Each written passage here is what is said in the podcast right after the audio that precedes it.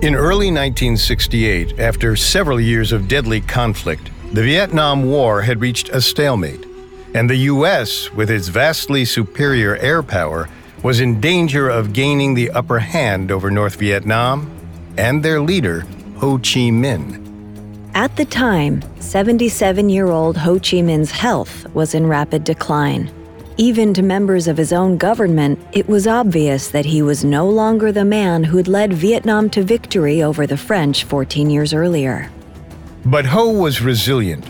He knew that to defeat the American military, he would need to do something spectacular, something drastic. So, Ho gave his blessing to an audacious plan that would become known as the Tet Offensive. Between January 30th and 31st, during the time of Vietnamese Lunar New Year, North Vietnamese forces launched a coordinated attack on cities, towns, and military bases throughout the South.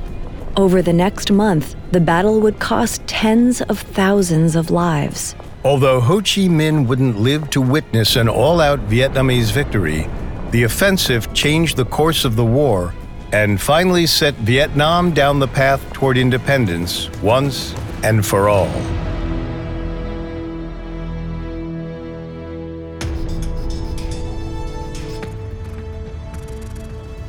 Welcome to Dictators, a Spotify original from Parcast. I'm Richard. And I'm Kate. You can find all episodes of Dictators and all other Spotify originals from Parcast for free on Spotify.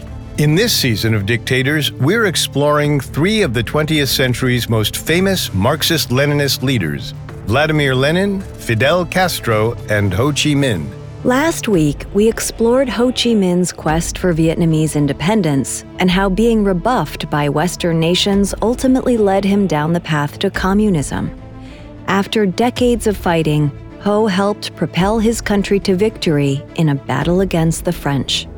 This week, we'll examine his reign as leader of North Vietnam and how he successfully defended the country from one of the world's military superpowers. We'll also delve into his own peculiar adherence to Marxist Leninist doctrine. He chose the bits and pieces that best suited his own political ambitions the freedom and autonomy for his country at any cost. Coming up, we'll head to North Vietnam. Cool fact a crocodile can't stick out its tongue. Also, you can get health insurance for a month or just under a year in some states. United Healthcare short term insurance plans, underwritten by Golden Rule Insurance Company, offer flexible, budget friendly coverage for you. Learn more at uh1.com. Ryan Reynolds here from Mint Mobile. With the price of just about everything going up during inflation, we thought we'd bring our prices down. So to help us, we brought in a reverse auctioneer, which is apparently a thing. Mint Mobile unlimited premium wireless. Ready to get 30, 30, bit to get 30, bit to get 20, 20, 20, bit to get 20, 20, bit to get 15, 15, 15, 15 just 15 bucks a month. So, Give it a try at mintmobile.com/switch. slash $45 up front for 3 months plus taxes and fees. Promo rate for new customers for limited time. Unlimited more than 40 gigabytes per month slows. Full terms at mintmobile.com. Hi, I'm Daniel, founder of Pretty Litter. Did you know cats tend to hide symptoms of sickness and pain? I learned this the hard way after losing my cat, Gingy. So I created Pretty Litter, a health monitoring litter that helps detect early signs of illness by changing colors, saving you money and potentially your cat's life. Pretty Litter is veterinarian developed, and it's the easiest way to keep tabs on your fur baby's health right at home. Go to prettylitter.com and use code SPOTIFY for 20% off your first order and a free cat toy. Terms and conditions apply. See site for details. After World War II, the once expansive British and French empires began dissolving as the spirit of independence spread around the world. And after the Viet Minh, the military force led by Ho Chi Minh, defeated the French in 1954, Vietnam now belonged to its own people. Kind of. At that same time, tense negotiations were happening in Geneva over the stalemate of the Korean War. Once they were done talking about Korea, the countries turned their attention toward Vietnam, where they adopted a similar, albeit far less logical, strategy. In the aftermath of the Korean War, the Korean peninsula was split into the Communist North and Democratic South, a tenuous agreement that remains in place to this day. It was decided that Vietnam would be divided in exactly the same manner. Ho Chi Minh and the Viet Minh would control the communist North, and the U.S. would install a Western friendly politician named Ngo Dinh Diem to lead the Democratic South. In two years' time, both sides would hold a joint election to decide who would lead all of Vietnam. Ho Chi Minh was justifiably furious with this arrangement, but his communist allies in China and the Soviet Union urged patience. They knew that the United States was intent on stopping the spread of communism at all costs, so they allowed the U.S. to dictate the terms of the Vietnam split, knowing that if they didn't, they would have another war on their hands. Everyone in Geneva knew that the arrangement in Vietnam was completely unfeasible, but no one knew just how costly it would turn out to be. With this bizarre set of terms in place, Ho returned to what was then North Vietnam. To win over the hearts and minds of his countrymen in the South, he would have to contend with a wily and equally unpredictable adversary, their new leader, Ngo Dinh Diem. Unlike Ho, Diem was from a noble Catholic Vietnamese family. But like Ho, he became an ardent nationalist as a young man. He believed in Vietnamese independence but disagreed with Ho's communist ideology. Diem had been working toward Vietnamese independence since the early 1930s. In fact, in 1945, Ho Chi Minh actually offered Diem a position in the nascent Viet Minh government. But Diem refused, and from there, things went quickly downhill. During the fight for independence, Diem attempted to rally support in the South, not only for himself, but against Ho and the Viet Minh in general. Ho was so furious that he tried to have Diem killed, but the assassination was unsuccessful, and Diem managed to flee the country. In the early 1950s, Diem settled briefly in the United States for a few years. He attempted to convince U.S. officials that he would be an effective leader in Vietnam and uphold anti communist ideals. In 1954, when the U.S. negotiated the terms of the Geneva Accords, they decided that Diem would be as good a man as any to lead the Democratic South. So, by the end of July 1954, Diem was leading the South while his arch rival Ho Chi Minh was in charge of the North. Neither man had any intention of abiding by the terms of the convention and waiting for a national election. Instead, they were on a collision course to gain control of all of Vietnam for themselves. By the end of 1954, hundreds of thousands of northern Vietnamese moved south, most of them Catholics who feared persecution under a communist regime. But it was actually Diem who launched the first wave of ideological persecution. Upon assuming office, Diem immediately used the military to imprison and kill communists. Many South Vietnamese feared that their new leader was just as oppressive as their former French overlords. Meanwhile, in the north, Ho Chi Minh adopted an equally unpopular strategy agrarian land reform. In doing so, he seized excess property from the landlords and redistributed it to the peasant farmers. It was modeled on Mao Zedong's similar program in China, and the results were just as grim. Like Mao, Ho attempted to level the playing field for the poor peasants who had been trapped in a feudal system for generations. And since it was suspected that most landlords and members of the upper class were anti communist, rooting them out would kill two birds with one stone. From the start, the land reforms were a fiasco. Members of the Viet Minh were sent to enforce the program in rural villages where they knew no one and had no idea how things worked. As a result, many villagers abused the program to settle petty conflicts between themselves. In thousands of cases, villagers claimed that a neighbor who had wronged them was actually a South Vietnamese loyalist. Often the accused was summarily executed. It's unclear if Ho ever approved this use of indiscriminate violence. After the programs began receiving public criticism, he told his men to ease up. But by this time, it was already too late to change public opinion. In 1955, the first protest against the Viet Minh took place in the Quynh Luu district, an area along the North Vietnamese coast where many inhabitants were Catholic. This initial protest was quelled by the military, who killed several demonstrators. This naturally resulted in even more anger. Soon the protests spread across the north. By late 1956, a crowd gathered outside the Central Committee headquarters in Hanoi to voice their displeasure with the government. Many of the protesters felt betrayed by Ho's government and accused them of employing the same tactics used by the French. Fearing an uprising in early 1957, Ho issued a semi public apology for the violence, which by some estimates had already killed between 12,000 and 15,000 people. But Ho's missteps were nothing compared to those of Ngo Dinh Diem. In the South, Diem had grown increasingly authoritarian. He made it known that he had no intention of holding the national elections stipulated at the Geneva Convention, and he soon embarked on an agrarian campaign similar to Ho's land reforms. In 1957, Diem set out to create a series of what he called agrovilles. In doing so, he had peasants and farmers set up in heavily fortified hamlets that featured barbed wire, moats, and mud walls. They were organized into armed militias prepared to do battle or keep out any northern infiltrators. This tactic was surprisingly effective at reducing communist influence in the South, but it was highly unpopular among the public. It also led to a serious increase in violence against suspected communists. Between 1957 and 1959, an estimated over 2,000 suspected enemies had been killed and thousands jailed.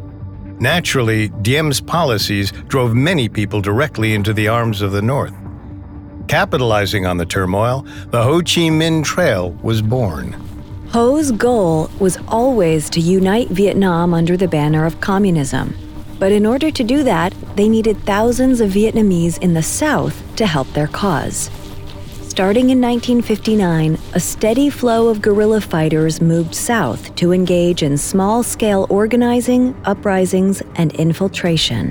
Ho couldn't just fly weapons to the southern rebel groups, even if he had the capacity to do so. So, just as the Viet Minh forces had done against the French, they carved out a network of trails from North Vietnam along the borders of Laos and Cambodia all the way to the south.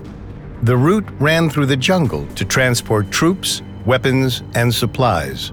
Despite Diem's best efforts to stop them, the push of troops from the north was overwhelmingly successful and began wearing down the southern troops assigned to stop them a number of Southerners switched sides, sympathizing with the Viet Minh and turning against Diem. By December of 1960, disparate rebel groups in South Vietnam coalesced into the National Liberation Front, or NLF, and its military arm became known as the Viet Cong. From then on, the term Viet Minh was only used to reference the Northern Communist government. For Diem, the next three years were a study in chaos and incompetence. By 1963, with morale at an all time low and his grip on power hanging by a thread, Diem committed his gravest error yet. He ordered his military to fire on a group of protesting Buddhist monks. The monks were protesting Diem's decision to outlaw the displaying of religious flags right before Wesak Day the biggest Buddhist holiday that celebrates Buddha's birth and life. This decision resulted in the forceful removal of Buddhist flags by the police. When the monks protested on May 8th, rather than engage with them, Diem had them shot. Then he falsely blamed the killings on the Viet Cong. In response to the shootings, a monk named Thich Quang Duc did something that would bring attention from all over the world. On June 11, 1963, a group of over 300 Buddhist monks and nuns marched in downtown Saigon. Quang and two other monks parked their car at an intersection near Diem's presidential palace. Quang exited the car and calmly sat in the middle of the road in a lotus position while his compatriots doused him in kerosene. Then he lit a match and went up in flames. As he burned to death in front of a crowd, Quang chanted softly. The following day, a picture of his self immolation was on the front page of every newspaper around the world. U.S. President John F. Kennedy stated, No news picture in history has generated so much emotion around the world as that one. For Diem, it was the death knell of his administration. And as Ho Chi Minh tried to seize on the political chaos, the United States would step in to try and stop him. The result was the most savage conflict in Vietnam's long and troubled history. Coming up, Ho Chi Minh launches an invasion of the South. The internet. What would we do without it? So much information, so little time, and yet, with all the answers available online, there still lie scores of deep, dark, spooky secrets. Mysteries yet to be solved until now. This isn't clickbait. This is our exclusive new podcast, Internet Urban Legends. I'm Loie, your evidence expert. And I'm Eleanor, the self proclaimed skeptic. Together, we're the gruesome twosome, sleuths in search of the weirdest stories on the web.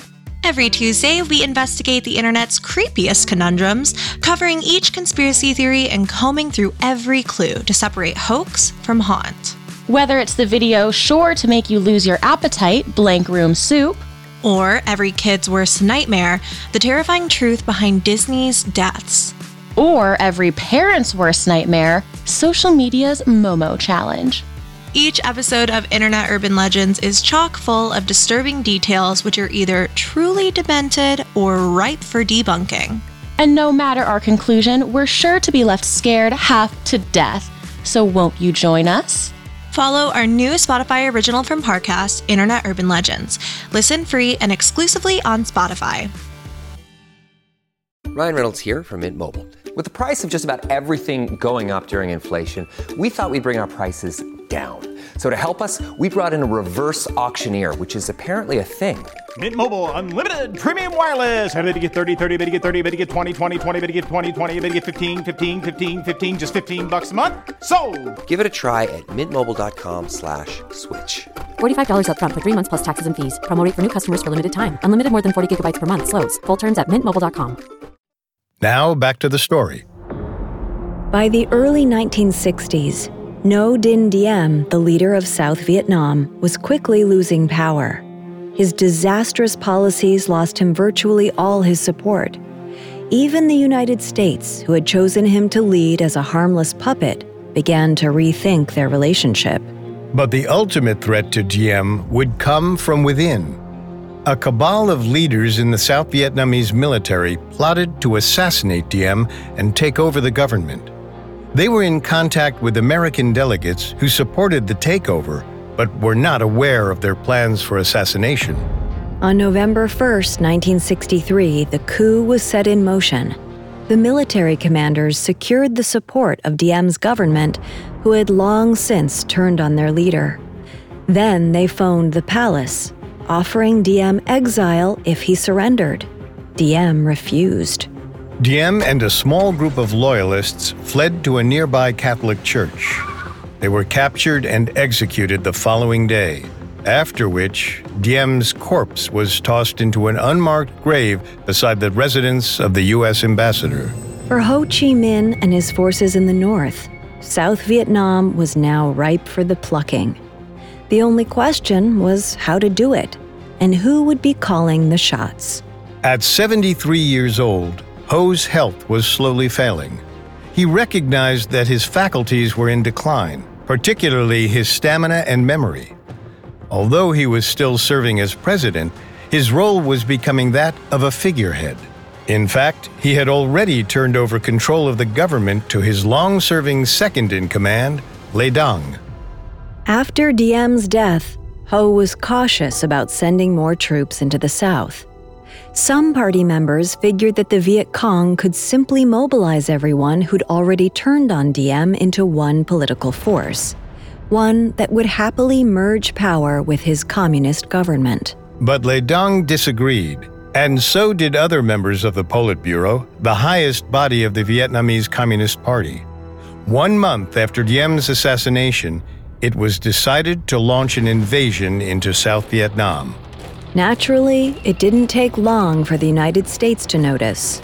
By late 1963, U.S. President Lyndon B. Johnson began receiving constant reports about the chaos in South Vietnam. He and his advisors came to the conclusion that without U.S. intervention, the country would fall to the communists. However, 1964 was an election year, and LBJ worried that committing U.S. troops to another conflict abroad would undermine his prospects. So rather than confront the Red Menace head on, he attempted some backdoor negotiations. In mid 1964, a Canadian intermediary was sent to Vietnam to offer what was, in essence, a bribe. If North Vietnam stopped trying to overthrow the tenuous government in the South, they would be rewarded handsomely by the U.S. They declined. Instead, the North Vietnamese forces attempted to draw the U.S. into open conflict by attacking American troops who were scattered throughout the South as peacekeepers. And no event was more instrumental in escalating the conflict than the Gulf of Tonkin incident. On August 2, 1964, when a U.S. destroyer on patrol in the Gulf of Tonkin was being chased by communist boats and began firing, several North Vietnamese torpedo boats attacked it. Although the torpedo boats didn't actually damage the American ship, their message was delivered loud and clear. In hindsight, this could have been the moment that Johnson cut his losses and abandoned Vietnam once and for all. That, of course, is not what happened. After winning the election in 1964, Johnson decided to ramp up the U.S. military presence in Vietnam. And with every new wave of soldiers came more guerrilla attacks by rebel forces. On October 31st, Viet Cong soldiers attacked a U.S. airbase at Bien Hoa. The attack killed four Americans and wounded 30 more. That same year, the Viet Cong bombed a hotel frequented by foreign journalists and an American officer's quarters. But the most deadly attack occurred on February 7, 1965, when Viet Cong soldiers attacked a remote U.S. Special Forces camp. Eight Americans were killed and 100 were wounded. In response, Lyndon B. Johnson ordered multiple airstrikes throughout North Vietnam and the deployment of more soldiers. Though there were already nearly 200,000 American troops in Vietnam by the end of 1965, it was still considered a limited war. By early 1966, however, the U.S. fully went on the offensive. U.S. forces began conducting search and destroy missions throughout the South to root out insurgents and push them back into the North. Often, these operations were carried out by joint task forces of American and South Vietnamese troops. And while nearly every operation resulted in heavy casualties for both sides, the Vietnamese were hit the worst. As a result of the death toll, Ho began to experience something of an existential crisis. He once again undertook a campaign of traveling through North Vietnam and meeting its citizens. Only this time, it was something of a farewell tour. Though his tour was mostly to inspect various factories, farms, and schools, it was also an opportunity to remind his constituents what they were fighting for. Leaning into his Uncle Ho persona, he urged the North Vietnamese to win the war for Old Ho and for communism. While Ho's tour may have seemed innocuous enough, it also happened to coincide with a huge boost in the number of men and boys conscripted to fight, as well as the number of women volunteers. Nearly 400,000 soldiers were brought into the war effort, all between the ages of 16 and 45. Even though Ho had more or less abdicated his role as leader of the military, he still knew that an all out war against the United States was inevitable. He also knew that he was the architect of the conflict that would reap untold death and destruction on his country. With that in mind, it's likely that his tour was motivated by guilt. The bloodshed of his people would be on his hands, and he wouldn't even live to see the end of the conflict. Even worse, they might lose, rendering the entire struggle moot. Ho had reason to be fearful of a U.S. victory, the Americans had a powerful air force at their disposal, and they showed it off with Operation Rolling Thunder, an operation that began in 1965 and would last the next three years. The goal for the operation was to overwhelm the enemy with fire from the sky, targeting strategic posts in North Vietnam to halt the supply of troops and weapons to the south, and spraying the land with chemical agents like napalm. But the Vietnamese knew how to face an enemy with superior weaponry. After their experience fighting the French, they understood that the most effective strategy was for troops to hide in the dense, almost impenetrable jungle and to keep constantly moving. They also received a decent amount of help from the Soviet Union and China.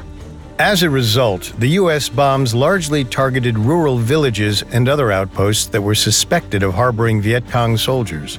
Unfortunately, by the time of the attacks, the targets were usually populated only by civilians. The destruction forced civilians to relocate, and bomb shelters were constructed in cities. Unfortunately for the US, the attack did little to actually destabilize the enemy. In fact, no matter how many deaths they suffered, the Viet Cong were able to regroup after every bombardment, forcing a war of attrition on a horrifying scale. Ho, despite his failing health, knew that they were heading for a bloody stalemate. The Viet Cong had far more boots on the ground, but it was going nowhere. Something drastic needed to happen in order to turn the tide of the war.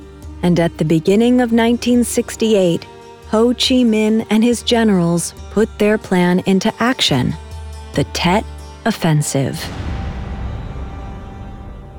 Coming up, Ho Chi Minh's final hurrah. This episode is brought to you by Etsy. Looking to instantly upgrade your Mother's Day gift from typical to meaningful? Shop Etsy. Now until May 12th, get up to 30% off personalized jewelry, style, decor, and so many other items mom will love. And if you want her to know you put a ton of thought into her present, use gift mode.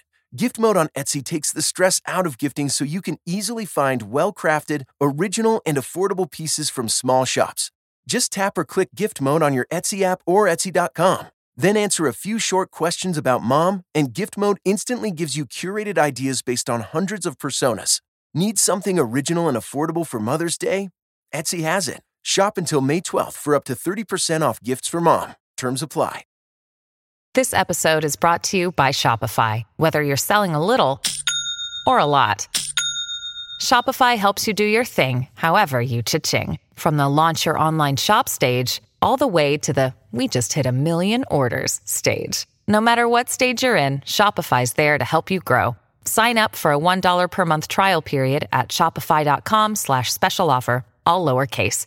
That's shopify.com slash special offer. Now back to the story. By the beginning of 1968, the Vietnam War had reached something of an impasse. The U.S. was bombing the country into oblivion, but making little progress toward an actual victory. Instead, Operation Rolling Thunder simply pushed the Viet Cong deeper into the jungle, where they waited for their leader Ho Chi Minh to give the order to strike. By now, Ho was 77 years old and looked and felt even older. He was no longer the fearless rebel leader who led his people to independence, but he still had his fighting spirit, and he was planning his next attack for January 31st, the day of the Lunar New Year. The celebration of Tet, or the Lunar New Year, is the most significant holiday in Vietnam. The festivities usually involve feasts, parties, and family reunions. In essence, the entire country comes to a halt for almost an entire week, and in previous years, a period of ceasefire by both sides was observed during this celebration. But not in 1968. Northern forces knew that the Americans expected them to stop fighting in recognition of Tet. As a result, Ho Chi Minh knew better than anyone that it was the perfect time to strike. Though he wasn't the architect of the offensive, Ho had discussed it at length with his generals and Chinese and Soviet allies. Even though he had advocated for less violent measures in the past, Ho saw the Tet Offensive as perhaps the greatest opportunity for his side to turn the tide of the war. And with Ho's blessing, the operation was launched. It required months of preparation, with the eventual plan being a series of coordinated strikes on U.S. targets. The offensive began on January 30th. That night, cities, towns, and military establishments throughout South Vietnam were attacked by around 70,000 Viet Cong troops with rocket fire and machine guns. As expected, the attacks took the Americans and South Vietnamese by surprise, and it was only about to get worse. Early on January 31st, around 4,000 Viet Cong troops attacked the capital, Saigon. Saigon was thought to be fortified and relatively secure from attack, which is why the Americans chose it as their center of operations, and why the Northern Army chose it as their main target. In the downtown area alone stood the U.S. Embassy and the South Vietnamese Government Palace, two locations they heavily attacked and occupied. The attacks lasted for about a month, with the Viet Cong suffering the heaviest losses. It's estimated that more than 30,000 Viet Cong soldiers were killed, compared to roughly 4,000 South Vietnamese and over 1,000 Americans. And even with the element of surprise, the offensive ultimately didn't result in the North Vietnamese gaining new ground. The maneuver couldn't be considered an outright victory. However, it did accomplish something much greater. It sent a message to everyone around the world that the US and South Vietnamese did not have the upper hand. Up until this point, CBS News anchor Walter Cronkite, nicknamed the most trusted man in America, had been delivering remarkably positive reports about the chances of a U.S. victory. However, after receiving cables from Saigon about the breach of the U.S. Embassy, he remarked in shock, What is going on? I thought we were winning the war. Cronkite traveled to Vietnam to report directly on the Tet Offensive. When he returned, he delivered perhaps the most famous editorial ever broadcast on American television. In a brief address to his millions of viewers, Cronkite stated, It seems now more certain than ever that the bloody experience of Vietnam is to end in a stalemate. It is increasingly clear to this reporter that the only rational way out then will be to negotiate not as victors, but as an honorable people who lived up to their pledge to defend democracy and did the best they could.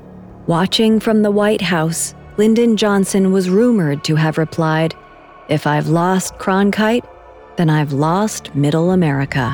While public opinion was shifting around the world, Ho Chi Minh and the North Vietnamese were slowly making progress, though they were suffering massive troop and civilian casualties in the process. American fighter pilots were still engaged in Operation Rolling Thunder and doing their best to bomb the country back to the Stone Age. All the while, the aging Ho Chi Minh was growing increasingly infirm. Realizing that the end was near, Ho updated his will with a request. He wished to be cremated and have his ashes spread in the north, south, and middle of Vietnam to symbolize his desire for unification. While celebrating his 79th birthday, Ho's generals promised him a victory and assured him he would be able to visit South Vietnam. Unfortunately for Ho, it wasn't to be. In August, Ho's health took a turn for the worse. For weeks, he'd suffered from an irregular heartbeat and chest pain. Finally, at 9:45 a.m. on September 2nd, his heart stopped. Ho Chi Minh, the architect of Vietnamese independence, was dead. But his dream was not. Capitalizing on the momentum of the Tet Offensive and the low morale of U.S. troops, the Viet Cong would only need four more years to achieve a victory against the world's greatest military superpower. In January 1973, a peace agreement was reached between the U.S. and Vietnam, one that was hauntingly similar to the Geneva Accords. U.S. troops would withdraw from the country, and the governments of the North and South would negotiate the terms of a ceasefire. Basically, the agreement put the country exactly where it had been before U.S. involvement. Naturally, this agreement was broken almost immediately. By 1975, North Vietnamese troops seized Saigon. Now, after countless years of occupation, all of Vietnam belonged to the Vietnamese and to communism. Shortly after, Saigon would be renamed Ho Chi Minh City. For years, Vietnam was plagued by the same problems as Cuba, the Soviet Union, and other communist nations with authoritarian leaders corruption and a sluggish economy. It wasn't until the 1990s, when regulations on businesses began to relax, that Vietnam's economy recovered to some degree. As for the man who led Vietnam to throw off the yoke of colonialism, feelings about him are mixed. On one hand, Ho Chi Minh's vision did lead the country to achieve independence, but controversy remains about his tactics and ideology. Ho's legacy, while inextricably linked to Vladimir Lenin and Fidel Castro, is largely and unjustly overshadowed by them as well. All three men fought against some form of imperialism and won. Whether Ho was a dedicated Marxist or simply use the ideology to form alliances with stronger countries, he will always be a true revolutionary. One who should be recognized for his commitment to independence not just for the Vietnamese, but for victims of colonization all over the world.